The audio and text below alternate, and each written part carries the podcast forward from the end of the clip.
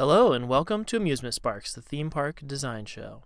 This episode is a special rebroadcast of episode 17, World of Xenoblade. This one features Tyler Trosper, uh, who has actually, since appearing on this podcast, gone on to start his own podcast called XenoChat, which is X E N O C H A T, if you want to look it up in your podcast app. Um, they've also got a Twitter that you should check out.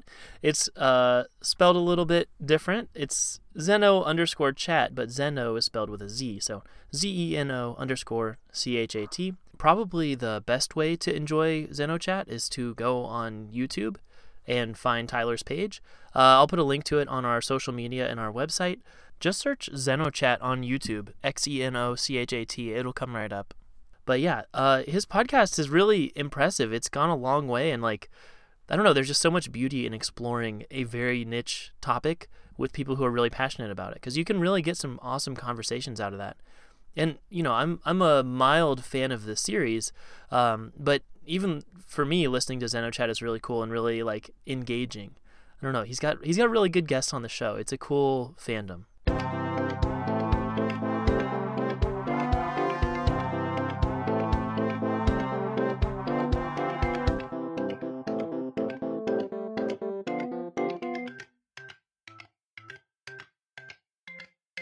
Welcome to Amusement Sparks. I'm your host, Andrew Spawn, and our guest today is someone I know from Ball State University. When we met, he was the president of the Japanese Animation Society, so he's one of those kind of people. Uh, and so am I, quite frankly. But um, my guest is Tyler Trosper. Will you say hi, Tyler? Uh, hi. Good job. Perfect. the main reason why I reached out to Tyler to be a guest on this show is I remember his work with the Japanese Animation Society back in the day in college. Um, and, you know, people who generally organize student organizations are really passionate about their, their topic. Um, and I know he's a passionate guy about a lot of different topics. And one of them, which I tend to see on your Instagram all the time, uh, relates to a video game that I had uh, as a probably middle schooler, maybe an early high schooler, um, called Xenosaga. And it was really an interesting video game. I don't know why I bought it. I just liked the cover art, but I had never heard of it before, which is how I bought a lot of my favorite albums in like uh, video games of my life. Is like I have no clue what this is, but I'm buying it, and I made some amazing discoveries in my life doing that. Like I kind of missed that those days because now I have to like read ten reviews before I buy anything. What's your history with the Xeno series? Oh gosh. Um, oh well, I think it was back in middle school. I saw the review actually to Xenosaga Episode One in um, official PlayStation magazine, which is no more. Um, so I was like, oh, this will this will kill sometimes, and Xenosaga became my favorite video game series of all time. It's got some interesting origins. Like, it's not directly a sequel to Xenogears, but it's connected and made by a lot of the same people, and then it's also not directly connected to the Xenoblade Chronicles, which I think is kind of cool. It gives them a lot of freedom. You know, if you're making Mega Man 11, it has to be kind of like the previous Mega Man games. Whereas if you get to kind of do slight spin offs and it's kind of connected loosely, I think that gives a lot more freedom to the creators. Yeah, exactly.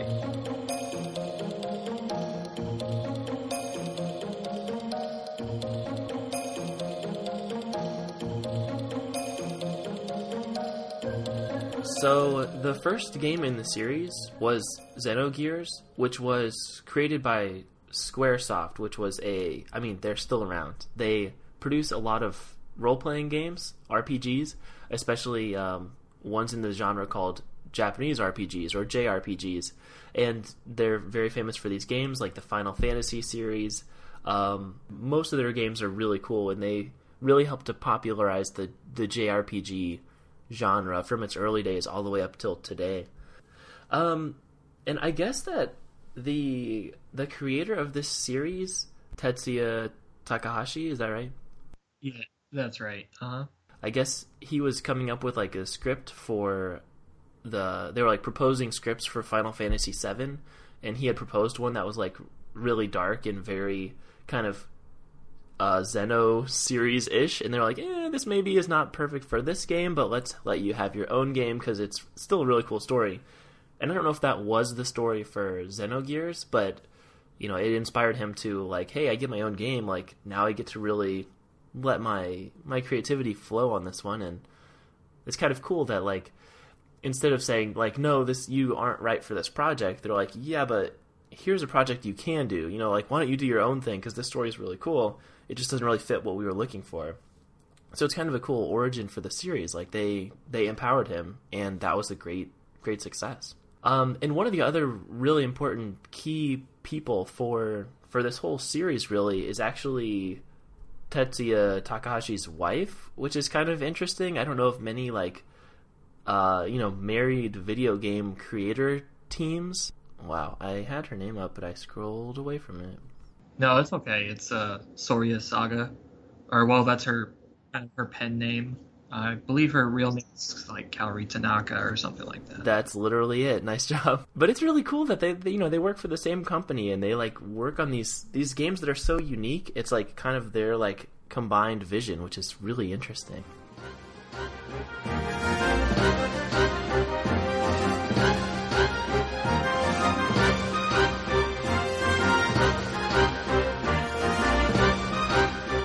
So when we're approaching this as a theme park, like we just said, they're not all directly connected. Um, even within the same series, like the Xenoblade series, none of them are direct sequels to each other, which is kind of interesting. So for making them into a theme park, we get to kind of pick and choose what we want to out of these three connected series. At least that's the way I think we should approach this because it gives us a lot of freedom. Just like the creators of the series, they get to kind of pull from what they liked from their previous works and you know maybe focus on what their favorite things were or what they wanted to explore more. And we get to kind of do the same type of thing right here. It's exciting.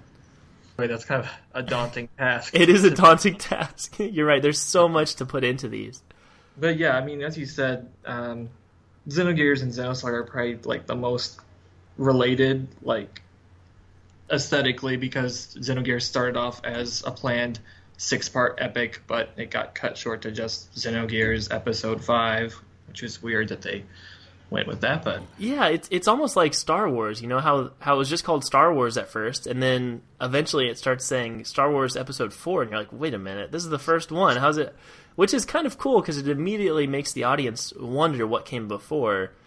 You know, like if it was just called Star Wars all the way through, there might not have ever been a prequel trilogy. But just putting in that little thing that says Episode Four, now it's like, well, what is one, two, and three? I need them. I gotta have them. So that was kind of cool that their first game is revealed to be you know the fifth chapter, and they never really went back and made the first four, did they? Or is there is that covered? They um, released a um, like an art book called Xenogears Perfect Works that kind of like like vague details about what the series overall was going to be like, but um, Xenogears is like the only one from that series. Um, and then Xenosaga, well, because the team that made Xenogears left Square um, and established Monolith. And Monolith first game was Xenosaga, which was yet another six-part planned saga, just like Xenogears. Um, and it has several connections that aren't like direct. Like there's several characters, motifs that are very similar to Xenogears, but they've obviously change some things. Otherwise, I don't know, SquareSoft might sue or something like that. But yeah, it's kind of interesting. The the creators left their their kind of home company, SquareSoft, that created the first game, spun off into their own company, and I believe were all three of the Xenosaga games created with Namco. Yes, yes. And then since then, for the Xenoblade series, they've kind of started working with Nintendo. So it's kind of like they keep moving from one shelter to another shelter, but making stuff that are that's sort of in the same vein or has very similar motifs, like you said. Exactly. Xenosaga started off like sales wise, it started off really good, but near episode three, it went downhill. So then that's when Nintendo bought majority share of Monolith Soft, and then they started the Xenoblade series, which incidentally, when Xenoblade was first announced, it was called Monado, Beginning of the World. So it wasn't didn't start as a Xeno game, but it just kind of became part of that. Yeah, and I guess that was kind of a almost like ceremonial kind of thing from what I've read that that you know they were trying to do a fresh start like hey let's quit using Xeno at the beginning of all of our games like it's almost like a, a crutch or something like that's all we're going to be known for but uh, then Nintendo said you know we should really kind of tie this in with your previous works because it's you know it's awesome and it fits in with the themes of these so I don't know I think that's kind of cool that a company uh, respects the work so much that they're like, you know what, it's okay if it's kind of connected to something made by another company. We don't need to make this our own original thing. So in a way, I think it's kind of cool that that the like auteurship, the the uh, creativity on its own created by this this team uh, has transcended the like corporate structure of working for different companies. It's been able to continue and kind of flow freely between there. Exactly. Yeah, it's pretty cool.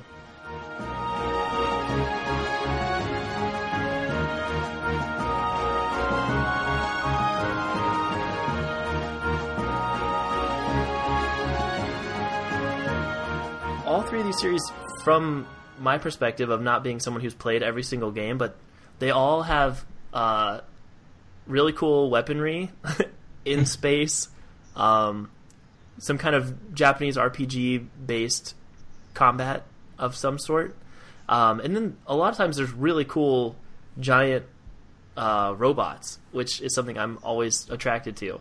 Um, Yes. Yeah, they're super cool and and they've been used to varying degrees of success throughout the series as far as like integrating them into combat and stuff. But from an aesthetic perspective there's going to be giant robots giant swords and cool looking weapons and they're all sci-fi would you say? Although they kind of all have sort of references to to fantasy the fantasy genre as well. Yeah, because I think um, well, Xenoblade especially, but even and Xenogears as well, it tends to blend both fantasy and sci-fi together. mm-hmm. Um, and then Xenosaga is just kind of its own sci-fi thing in the middle. Yeah, that's true. I, I for me like when it's purely sci-fi, it feels very like sterile and very like um, the Star Trek episodes when they stay on the ship the whole time. Like those are very sci-fi to me. And then like once you start uh, you know discussing things on on specific planets and like you're more bound to planets and different species, it feels more fantasy in that. At least to me, that seems like where those things kind of start to to change a little bit. Yeah, and then that kind of reminded me because like with the like the second Xenoblade game, Xenoblade Chronicles X, it was kind of I mean it was more in in a sense more like the Xenosaga series is like mostly sci-fi, but it was like on an alien world, and you were like discovering things, and so it almost kind of had a Star Trek vibe to Mhm. it. in a way. Yeah, that makes sense. And I'm not saying that you know Star Trek's horrible or anything, but I'm saying that's that's uh, there's like kind of hard sci-fi versus like sci-fi and fantasy are kind of different things. Yeah.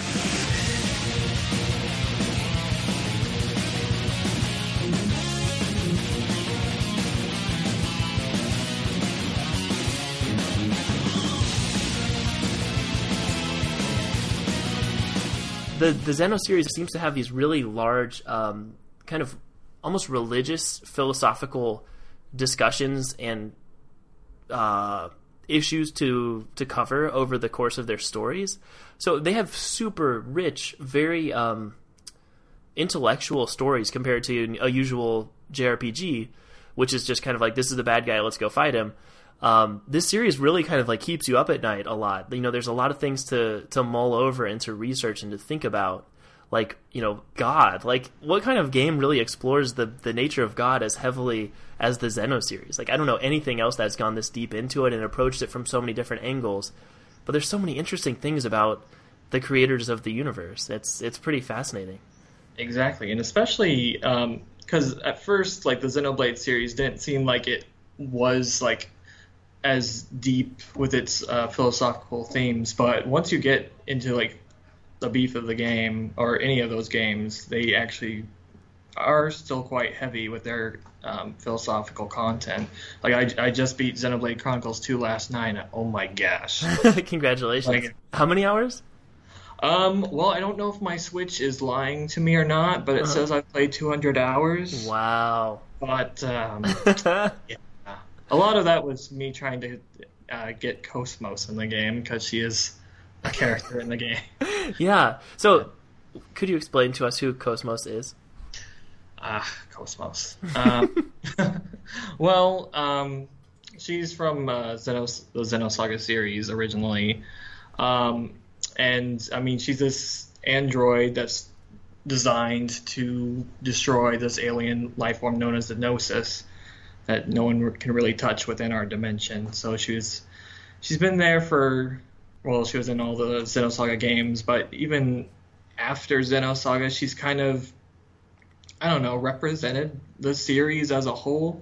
Because even after that, she's been cameoed in several other video games, not including Xenoblade Chronicles 2, which just came out, but and she's also had like lots of different like figurines and stuff like that. So she kind of keeps the spirit of the series alive even when the series is still pretty much dead. so she's like the mascot, like the touchstone character for for most fans of the series. Pretty much, yeah.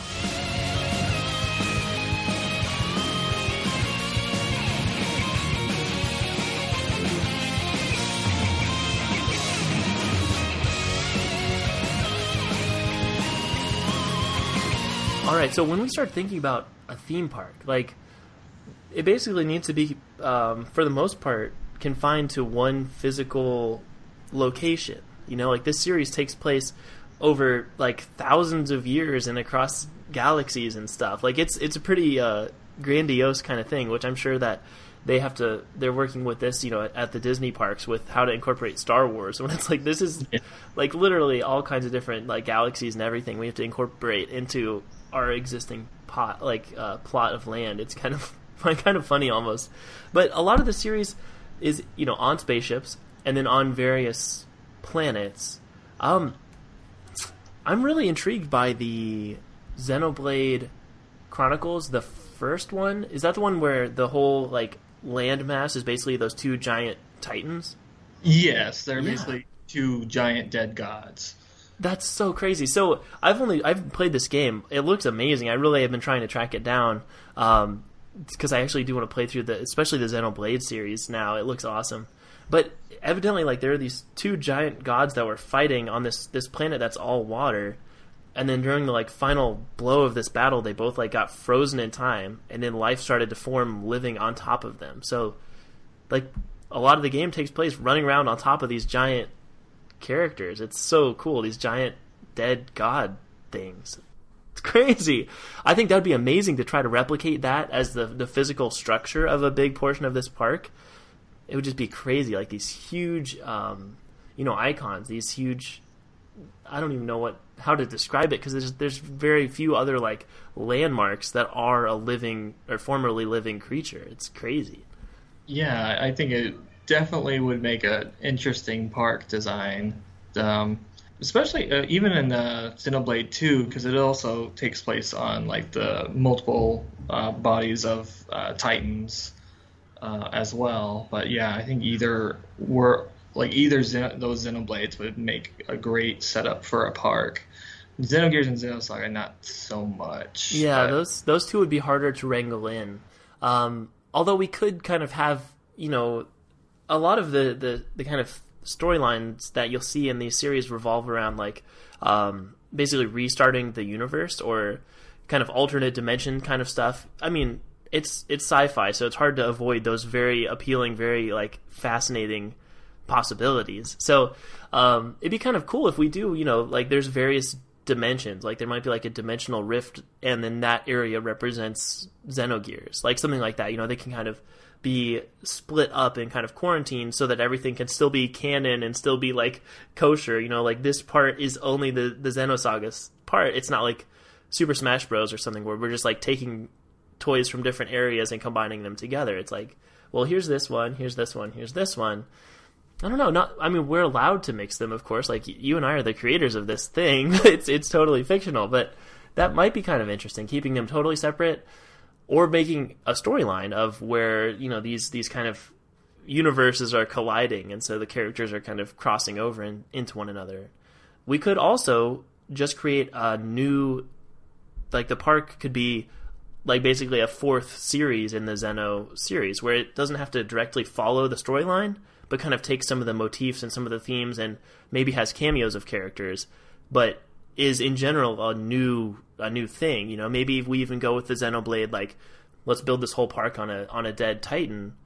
Take that idea and kind of do you know a new new version of that. So there's a lot of possibilities for like the foundation of this park. What what are your thoughts on that? Which ones of those uh, light up your your eyes the most? Well, because I've been thinking about it, like um, with Xenoblade 2, because I mean it's basically several titans that are like circling around like a giant tree, uh, which is the world tree. So I was thinking that would be an interesting design to think of for Mhm. a park because like there's a few parts in the games like the party members are discussing like oh what's the nearest titan to us oh it's this time of the year it's this titan's the closest one to us. So i'm like i don't know how logistically this would work but what if like in the park you're on this titan. It's like okay what what titan's going to be closest to us next? And we can go to that area of the park next but I wow. I, really love that idea that the way that you just described it. So it's it's almost like a small scale uh, solar system right? Things are just kind of like revolving around it. Yeah. That'd be a fascinating setup. And and just the like world building that that immediately adds to the storyline. Exactly. You know it's it's almost like if if your country was always revolving around. And so like sometimes you could visit Spain really easily because it's like really close by and then other times it's all the way across the planet. That's that's fascinating. So as far as doing that on a smaller scale at a theme park I think that'd be really cool. Um, it does uh, logistically you know yeah, that's a little bit difficult like making huge vehicles that you can build attractions on and stuff but I think you know it could be done. I'm sure someone's thinking about stuff like that. So yeah, let's just let's just go for it.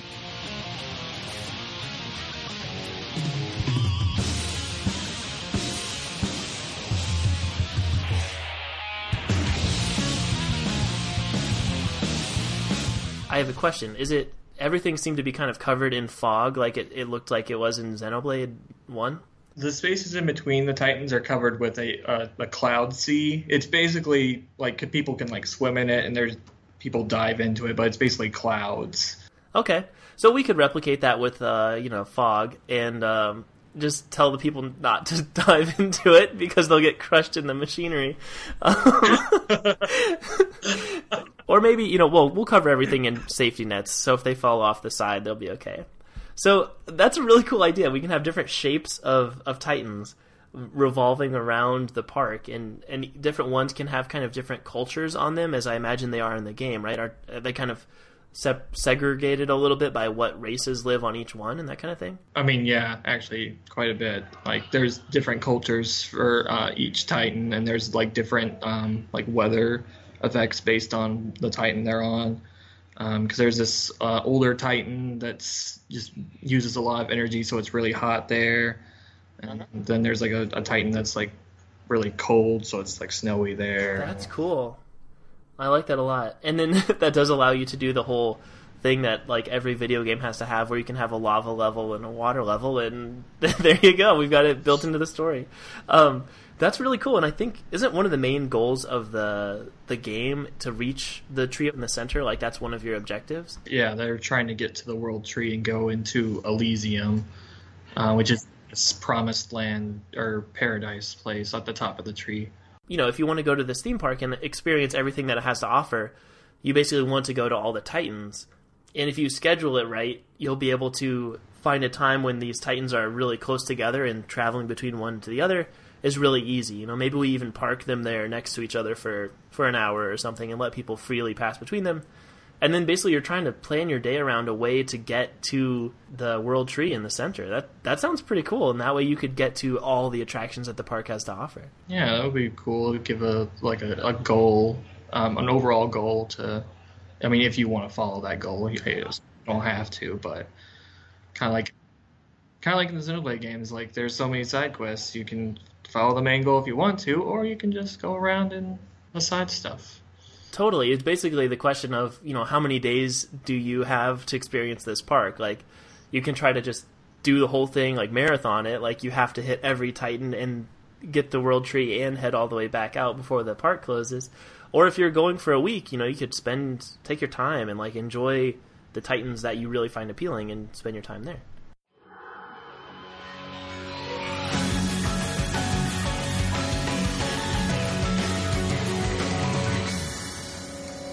One of the concepts that's really like grabbed me and like made me really want to get into the Xenoblade series is like the blades themselves. Could you describe for the audience more about like Mhm. what how the blades what those are and how they work? Okay, because the blades are basically these support characters that for your party members. Like, well, because it's Your party members are called drivers, and then they are equipped various blades. These blades, um, you basically have to collect these crystals in, in order to like unlock them, and it unlocks a character. And then, like, depending on the like character, they'll give you a specific element like fire or water, or and they also give you like specific uh, weapon like a sword or an axe or something like that and they also have like some other like field related skills like lock picking or something like that but you have to basically acquire these support characters through collecting core crystals and depending on your luck most of the time you'll just kind of get random different ones you'll you can't really choose which blades you get that that mechanism is so appealing to me it sounds amazing like i wish I just I, I want to play that game. I'm like I was just gonna say I wish there was a video game of that, but that's the dumbest thing I've ever said. So I'm glad I didn't say it. Um, but that is so cool. So basically, you you find a crystal, and it it basically gives you like a new character and a new weapon at the same time, and there's a certain random element to it. So. I love the idea of like the park guests being the drivers, where they're basically the ones who can kind of absorb these crystals, like unlock the blades. Like that sounds so cool to me, and not everyone's gonna have one. Like you kind of have to to earn your core crystal, and then once you do, you get this kind of random. Uh, you know, you randomly get rewarded with with a blade. You know, like a character who can like follow you around and support you, and also a cool new weapon. So, I think replicating that in the park as best possible would be amazing. You know, they could be foam weapons, and maybe it's not something you get to keep. You know, it's just like you'll turn this back in when you're leaving. But that would be fascinating if we could figure out some kind of uh, technology, whether it's like you know augmented reality or like holograms or whatever, um, to give you like a blade, like the the companion to journey with you. And then also you know the physical weapon would be really cool as well. That's a lot easier to do though. Yeah. It'd be cool if it was like they give you like some type of like uh, ar card or something like that. So would you get these core crystals from like different attractions? Or would it be like some type of it could be either an attraction or kind of a combination of things. Like you know maybe you have a you meet a character and they offer you a side quest which is to go to this other titan find this attraction and complete it and then come back and then they're like okay well you know thank you you did whatever storyline element to help me out. Here's your reward. Is this core crystal? Um, and yeah, that's cool. I like the idea of the of doing a card because I think theme parks in the future are going to start losing something once it gets totally virtual or totally digital. I think mm-hmm. um, you know having as much of this be physical as possible would be amazing. And just setting foot on one of these titans and like kind of feeling the whole thing move around would be fascinating. Like that's an experience you're not going to get elsewhere on this planet unless you're on like a I don't know, an ice cap or something. like, yeah, it's, it's, a rare experience to feel like the ground beneath you starting to move around and like not just that whole system sounds really cool of, of the the mechanics of the whole park moving. Man, I'm getting excited. That's really cool.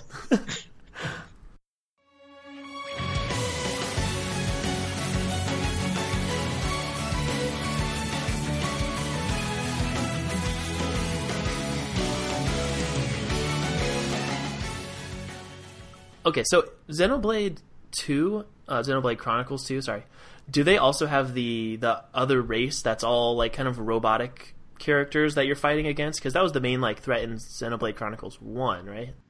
Yeah, but uh, no, because um, there's yeah, there's not really any mechanical races in Xenoblade Chronicles 2. Yeah, the races are kind of interesting here. I, I love when when JRPGs in particular, I feel like they do it really well when they introduce like new races um, yeah, there's one that kind of looks like um, I don't know, like a knockoff Pikachu Kirby kind of thing. They're really cute little characters, really long ears, almost like Klonoa. Oh, the Nopon. Nopon. Yeah, Nopon. We can talk about the Nopon because they're actually the Nopon are actually in all the the Xenoblade games. Um, so, but yeah, they they're like basically the the mascot characters of the series. Are they a threat to your cosmos, or they can no. coexist? yeah, they can coexist.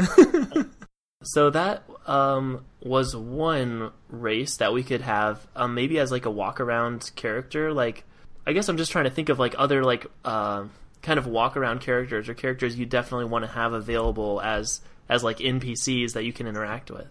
What's the one? Uh, Riki. Yeah, because definitely Riki or any Nopon. Um, well, Riki or Tora. He's from the new one. I, I don't know if a lot of people liked the uh, Nopon character from Xenoblade X, so we might not want him. All he right. was just he was just kind of annoying. Fair enough. Uh, but then, I mean, there's also some uh, mascot characters from Xenogears and Xenosaga we could include as kind of like uh, Easter eggs or something. Yeah. Because there's uh, Chu-Chu from Xenogears, who is just basically a giant pink mouse. And then uh, Xenosaga had Bunny, which Bunny was really weird mascot character. Why is that? Well, because Bunny, like, like from the front, looks like a totally normal mascot character, but if you turn Bunny around, he has this like really evil, disturbing he- face on the back of his head. Oh man. So, like, you only see it in like Xenosaga episode one, and then after that, they put like this like latch or something on the back to kind of cover up the fact that he's disturbing. I don't know if they're just start trying to hide his secret or what, but it was. Bunny's just a really weird mascot. That's awesome. I'm finding pictures of Bunny, but I don't see the back of, of his head. Oh yeah, they. Oh, ew, yeah. oh my god. That is so strange. Is that like Yeah. his true face? Like, is that. Oh, I'm curious about the biology there. Yeah, I can't remember if they were like two separate entities and one could speak and the other. I can't. I can't remember. I know there was a unlockable attack that you could do where you can summon Bunny and then he like turns around and shoots beams out of his eyes from the evil face.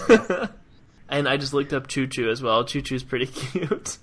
yeah. Well, there's this weird scene in uh, Xenogears where like Chu-Chu gets like crucified and that was just really. Whoa. It was like whoa that that's religious symbolism is really It's interesting how how uh, direct they can be sometimes in this series with the religious imagery, like actual like depictions of Jesus and stuff, and like um, the time uh, period, like instead of being uh, BC or AD in Xenosaga, it's TC, right, which is like transcend Christ or something like that. yeah that's yeah Wow. trans Christ yeah. Which that's really interesting. Like, there's a ton of flavor you can get from from research, researching and thinking about religion and stuff. But I feel like it's so rare to see sci-fi go straight for it. Like, we are talking about Jesus Christ here, people.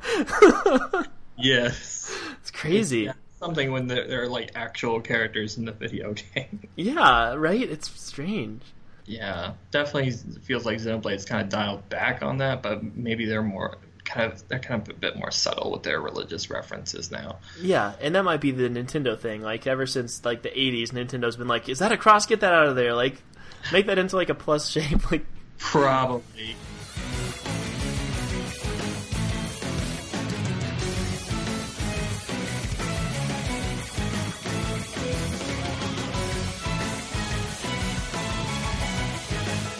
Um. All right. What other races do we want to include? Like, we need to like figure out a way of making animatronics or you know costumes that our, our employees can wear to like to walk around. Because the the main race is Homs, right? They they look and act a lot like humans, Yeah. but technically they're not.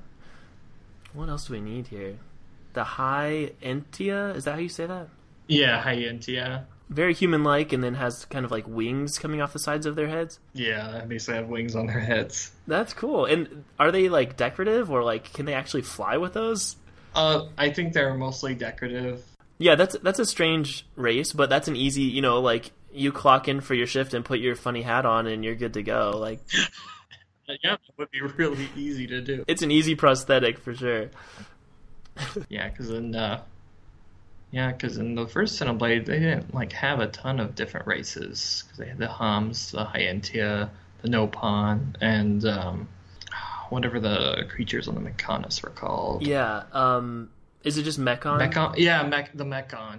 and those were just kind of robots, right? They they kind of remind me of of like uh the Heartless from what is that game called? Kingdom Hearts. Kingdom Hearts. just kind yeah. of their their motif and like the decoration on them is kind of kind of similar. They're like black with this kind of ornate silver and blue and gold decorative things. Like the the mech designs are, are different. Like the they're really kind of creepy looking. Like they have a lot of like spindly legs and stuff, but just the the textures on them are kind of heartless-ish to me.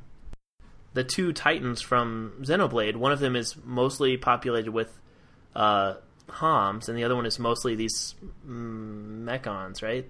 Like yeah, the, the yin and yang kind of thing. exactly. Because yeah, because it's the uh, Bionis, which is like the biological one, and then the Mechonis for the like the mechanical one. that again is very direct with the the naming scheme. You know, it's not like this one's an allusion to life, and then this one's an allusion to robots. It's like, no, it's Me- and Bionis. Like, get it? It's it's robots and people. I mean, robots and life. It's uh, they're pretty direct, but I mean, it's it still allows for a lot more thorough um, delving into the philosophy behind those things. When you can just like lay it on the table, like we're going to be talking about life versus robots. Once that's just cut and dried stated, you can move on from there and get into the more interesting philosophical uh, story beats. This is just like an interesting little like trivia bit that I encountered that I thought was really cool. Like, I guess one of the first things that kind of sparked the idea for the whole Xenoblade series was uh, the creator like made these two like sculptures of the the titans fighting, and then from that it was like, well, hey, let's tell a story about these these two characters, and that's just fascinating. Like, how cool is that? That was basically like one art piece that started the whole. Well, I guess the whole third series, the whole Xenoblade series. Exactly. I mean, yeah, it was definitely an interesting way to like start something. I mean, and those games have really interesting settings, um, especially the first one. Um, just being like living on top of a basically the god, which is really interesting. Yeah. And I, I hope that we can kind of translate that into the park. I think that would be so fascinating if we can find a way to make it look like that. Like, instead of. I mean, it is basically just like some big robots moving around a circle, but making it try to try to capture the essence of the Titans in in their scale and their design as best as possible would be so cool. Like it could be a really fascinating and just visually beautiful park for even people who aren't interested in this series particularly. Like it's just a breathtaking series. Some of the design elements are like, holy crap, that is really interesting looking and really beautiful. Um, regardless of the storyline, it's it's some really interesting design work that's gone on here. Yeah, exactly. What are some of your favorite things to like look at from this series? Like, what are some of your favorite visual elements that you want to make sure we get into the park? So for like uh, Xenoblade 2, like several of the Titans, um, depending on where you are, you can actually see like w- like the head of the Titan. So if we could see like a large animatronic Titan head or something in the distance or moving around, it'd make it feel like it was more of a living creature, I guess. We don't have to necessarily build the full body. You know, it's almost like like puppetry or whatever. You really only need to show the parts that the audience are going to see, but but adding more details, yeah, like moving parts and stuff. Like you could kind of see things moving behind the the fog or the smoke or whatever we're going to have to kind of obscure the bottom of this. That'd be awesome. That's a great idea. One of my favorite places in like the first game is called uh, the Satorl Marsh. I, I don't know how I, you would implement that into like a a park per se, because it's just like the the beauty beauty of that place is just like at when it gets nighttime and it's just like there's mist all around. It has this really tranquil music and the, the trees are like have are glowing and it's just yeah, it's just really nice, um, like visually and just it's very serene place, which I don't know if something like that would fit within a park or not. I think so. I think you need to have kind of like those those like places where you can go to just kind of rest and like you know maybe get some food or whatever. That that sounds like a beautiful backdrop for for pretty much anything. That's really cool. And I guess um, in the Xenoblade series, like there is like a, a realistic like day night cycle, like you know the sun goes up, sun goes down kind of stuff. So it'd be kind of cool if if at nighttime, I guess in the games like the monsters get a little bit harder, so like things get a little bit scarier at night, which is something I really appreciate about playing Legend of Zelda: Breath of the Wild. It's like you do like want to follow your kind of human instincts of like going somewhere safe or going by a fire at nighttime. You don't want to be out in the wild. So if we do add some kind of like combat element to this, it'd be kind of cool if you know the really hardcore players want to go out at night to to fight these tougher monsters, and then you know maybe the rest of us just kind of want to go be safe somewhere. Um, just take a look at these like these beautiful natural locales and find somewhere safe with other humans where you can just kind of relax instead of having to be on guard all the time.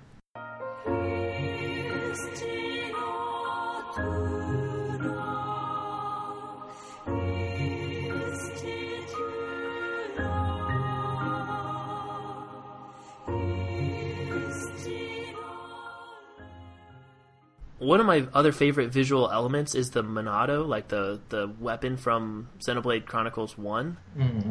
It looks so cool. Could you give us a rundown of, of how that weapon works? The uh, Monado uh, basically has like different modes to it um, because well because in the beginning of the game the Mechanists can't be attacked because their everyone's weapons don't work. But with the the Monado, you basically can uh, like weaken that Mechon and be able to attack them. But there's also um, you can like up your speed or up your strength. It like has different modes to the Monado. So it's a sword that kind of has a lot, tons of different abilities to it. Yeah, and it, it seems like it kind of like transforms a little bit and like it, it lights up different colors depending on what like mode it's in.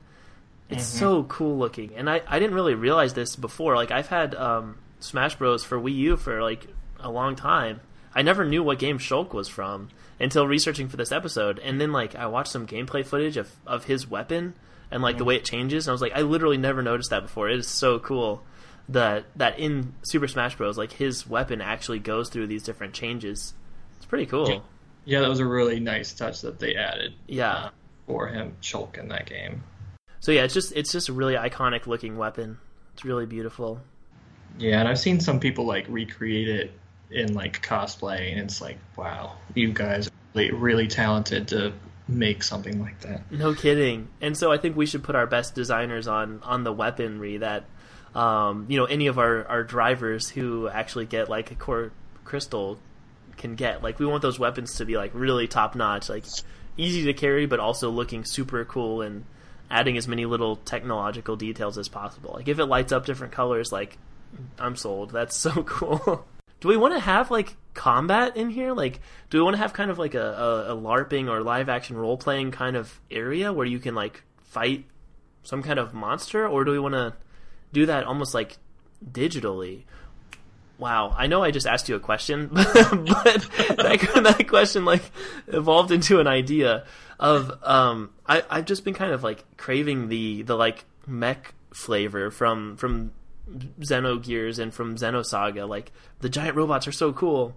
So this is just like an option we could choose from, but maybe there's kind of an area that's like it looks like a mech and like so you climb into it and then basically like you play a simulation like you're you're fighting monsters and stuff. So that might be an interesting way of keeping keeping the reality of the situation like if you want to fight go into that mech and then you'll take like a simulation where you go fly off somewhere and fight somebody so that your hu- you know your physical human body who's at a theme park isn't getting like beat up by robots. Like that's not what we want. That seems dangerous.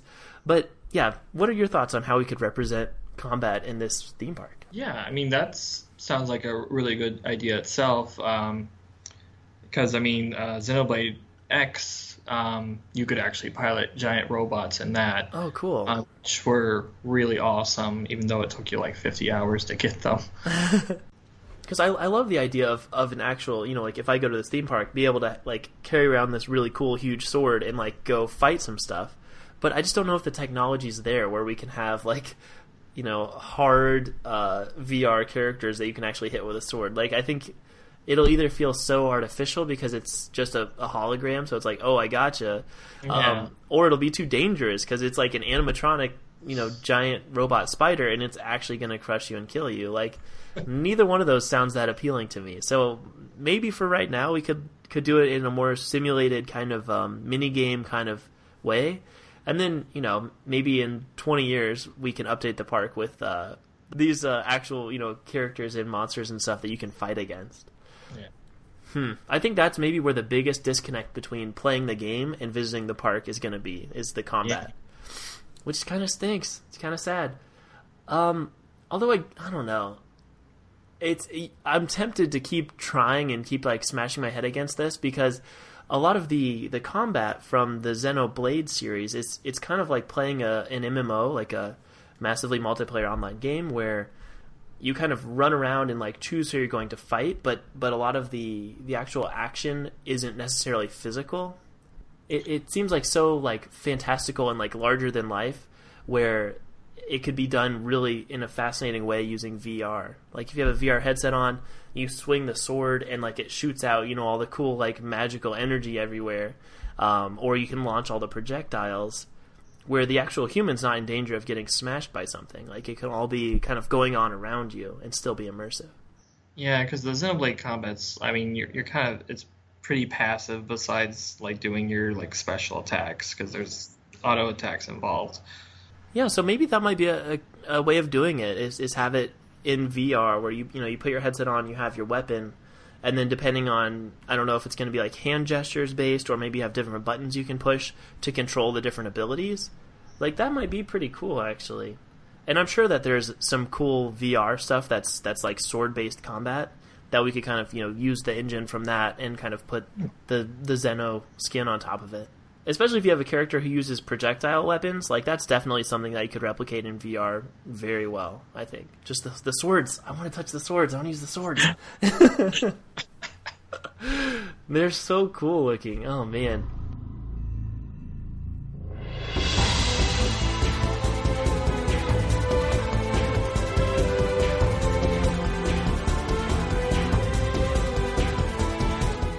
So we've got a bunch of titans circling around the world tree in the center of the park, and each character, each park guest represents a driver who's trying to get a hold of a blade to help with some kind of storyline that we'll tell here.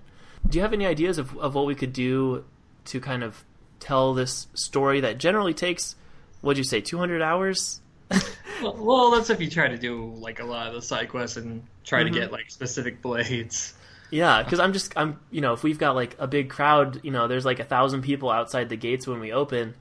We need to tell each of them the story before you know within half an hour. You know, it's got to be pretty yeah. quick, um, and we can tell little pieces of it like um, diegetically, like as they're going through the park and they are on this Titan.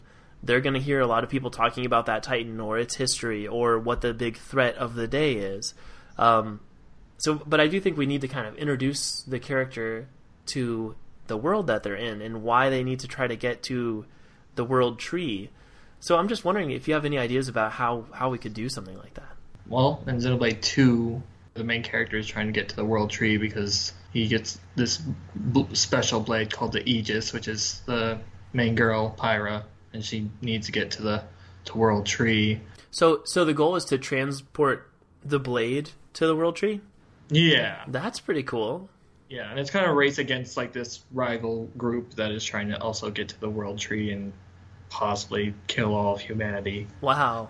So, so, uh, so I mean that right there just streamlined the storyline so much, and I don't want to like chop out any parts of the story. Like I respect every part of the story, but as far as like streamlining it as much as possible so that people can take their the part they need to know, and then if they want to learn more, they can do that at their own pace. Like those people who really just need a quick little shot of story, it can be basically, you know, this this blade needs to get to that world tree. And if you're not interested in the storyline, you can totally ignore that. But if you are, that will give you, you know, your your entry point into all the quests you're going to come across and all the side quests and and the idea of that you need to go find these a core crystal so that you can get this this blade. I think that's kind of an interesting storyline.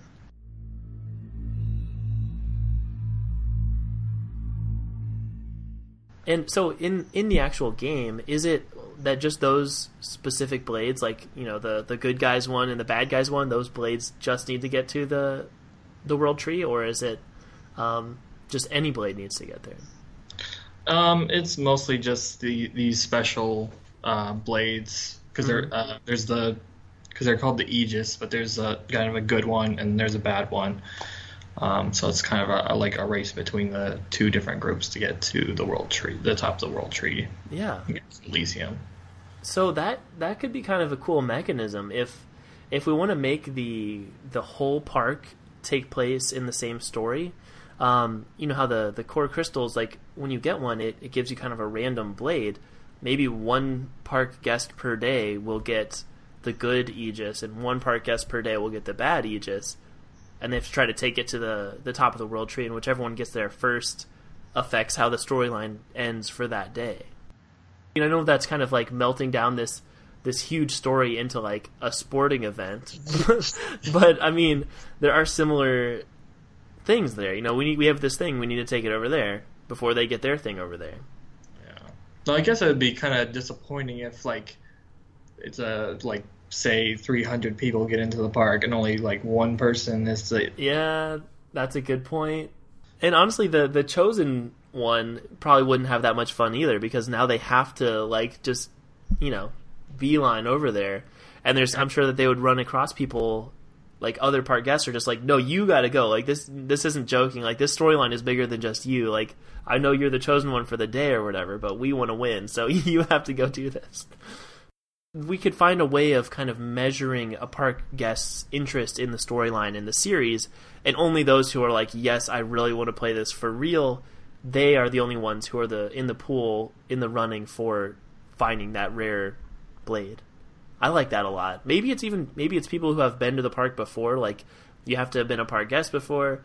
Um, you have to have like filled out this survey, and then we know that you're a pretty diehard fan of this this park, and so now you have a small percent chance every day you come here of of being the the chosen one.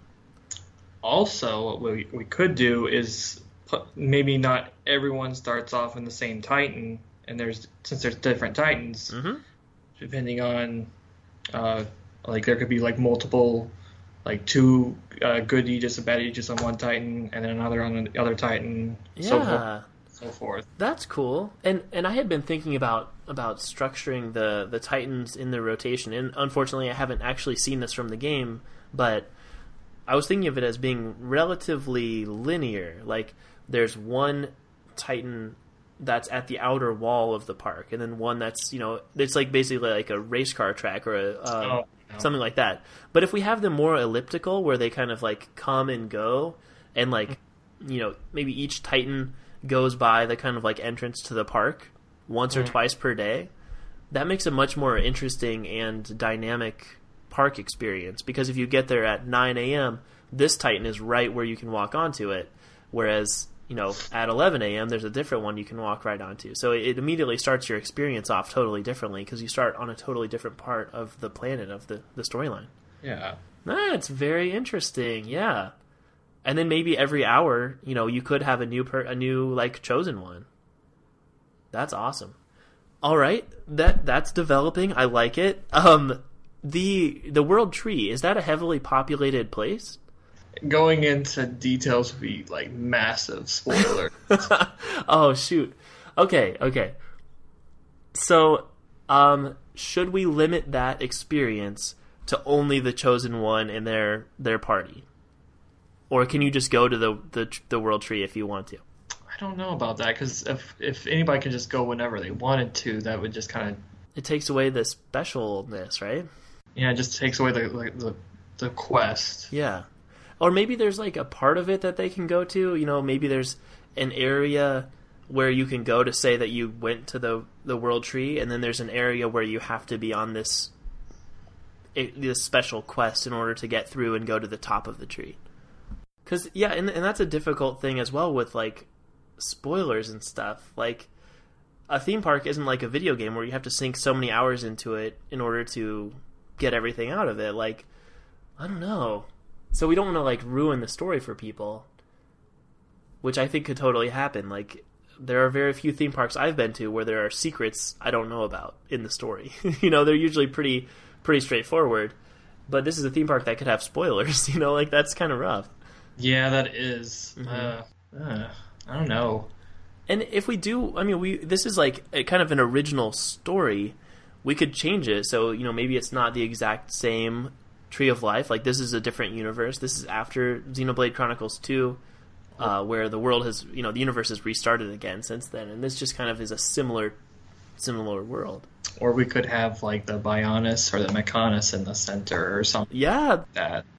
Maybe let's just change it. You know, like not have the the world tree in the middle. Okay, I'm totally. And it doesn't necessarily have to be Bionis and Mechonis. It can be kind of a similar similar beings. You know, it's another kind of Titan, or maybe it's just a really big Titan in the middle, like a a, a new one.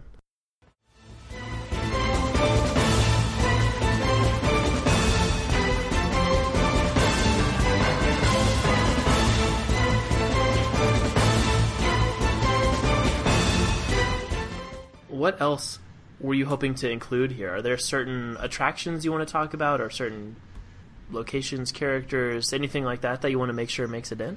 Well, if we were like trying to like tie it into any of the other overarching series, I feel like um, I was thinking like a dining area area could be like the uh, like uh, in Xenosaga episode one. There's the the Elsa like their uh, dining area is pretty well iconic for that series, but that'd be something if like we had a dining area. It could be like the Elsa bar from Xenosaga Episode One or, or from the Xenosaga series. Yeah, that'd be cool. And is that on a ship? Like, where is that located? Yeah, so that would be the thing because it is on a ship. Well, I think that we could include ships. You know, if we have this like this cloud sea, it'd be kind of cool if if every once in a while like a, a spaceship just kind of appears. Like, um, and it, it, could be you know through a black hole or a rift in the dimensions or you know whatever. Um, like these these other characters and other ships could make appearances from the other games, which would be kind of cool. And maybe that one's just always there. You know, like this is this is a whole new whole new universe. It's not directly tied into any of the other series, so we can reference whatever we want to. True. So yeah, maybe somewhere near the middle of the park, there's just this this ship that's always there, and there's like you know there's dining areas in there and stuff like that.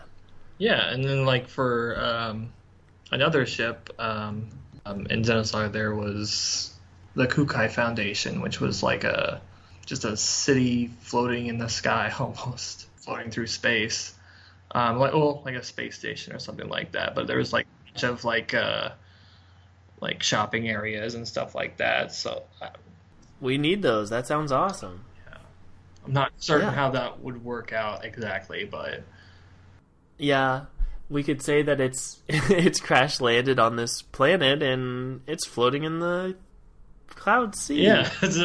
there you go.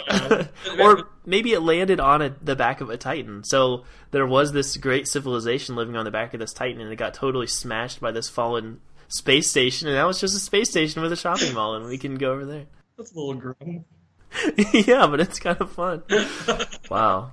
Yeah, that's messed up. And maybe you know, there's like uh, fountains and sculptures in there of the the civilization that used to live on that Titan, but got totally decimated by this accident.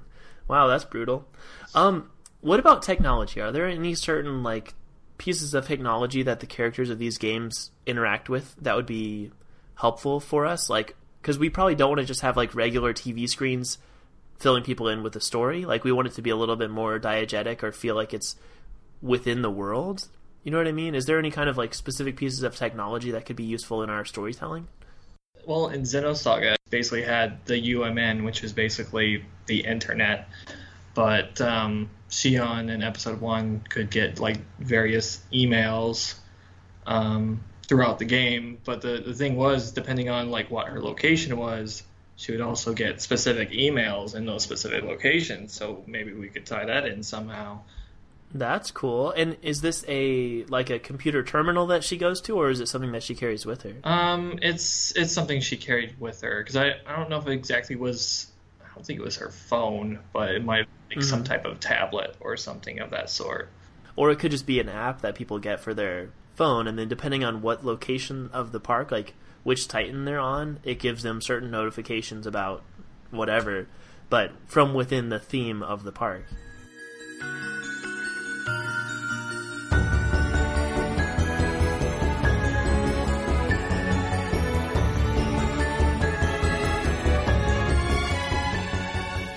are there certain elements of of these universes that you feel are underrepresented in what we've talked about so far? And again, it's we're taking I mean, honestly, probably like a thousand hours of content and making it into a one day theme park. like we're gonna do some in- injustices here just by the nature of the the prompt, but I don't know if we if we're doing broad strokes. What else do you think we need to include? I can't think of anything right now. Cool. I'm I'm as I mean basically the main thing I really really really wanted to have was something with Titans because I was fascinated by those like landforms, and then also the whole blade and core crystal concept, which I feel like we got pretty pretty well. Like a lot of the kind of things that we've done on this show in past episodes, we can definitely do here again, where there's you know really immersive storytelling and like really nice little details and rewards for paying attention to those details. You know, like the kind of like collectathon type of things. You know, if you collect all of these little widgets throughout the park, then you can get trade those in for a certain like rare core crystal or something like that, which would be kind of cool.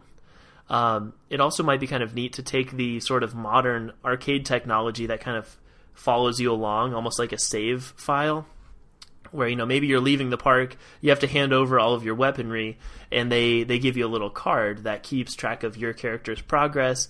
You know, like what side quests you've completed, what blades you already have, and if you've leveled up through the combat, it has all that information. So then when you come back, you get to just resume right with that. You have the same weaponry and stuff like that, which would be be pretty sweet. Maybe give you a few core crystals on your way out so it entices you to come back. That is a good technique. There you go. I love that. And and the whole like kind of random element of the core crystals is a really interesting thing I think people would get into. It's like collecting, you know, blind boxed toys or something. Like I know this really cool one's out there. It's only a 1% chance of getting it, but I really need it, you know.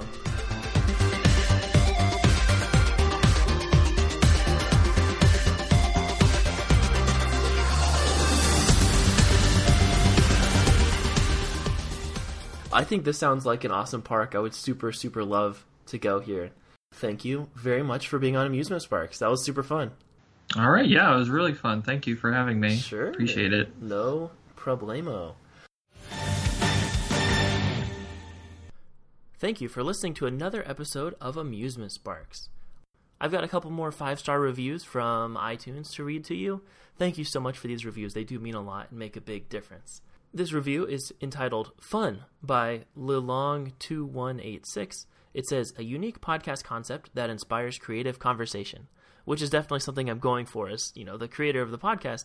I love inspiring creative conversation. Like, that's part of the reason why I do the show. It's super fun. So I'm glad that a listener picked up on that. That's awesome. This review is entitled Unique Idea by Sir Jung. It says, This is a super fun podcast that's unique in its idea and execution. It's not just a mindless ramble, but instead goes into a lot of information for the background topic chosen for the episode. Give this one a try.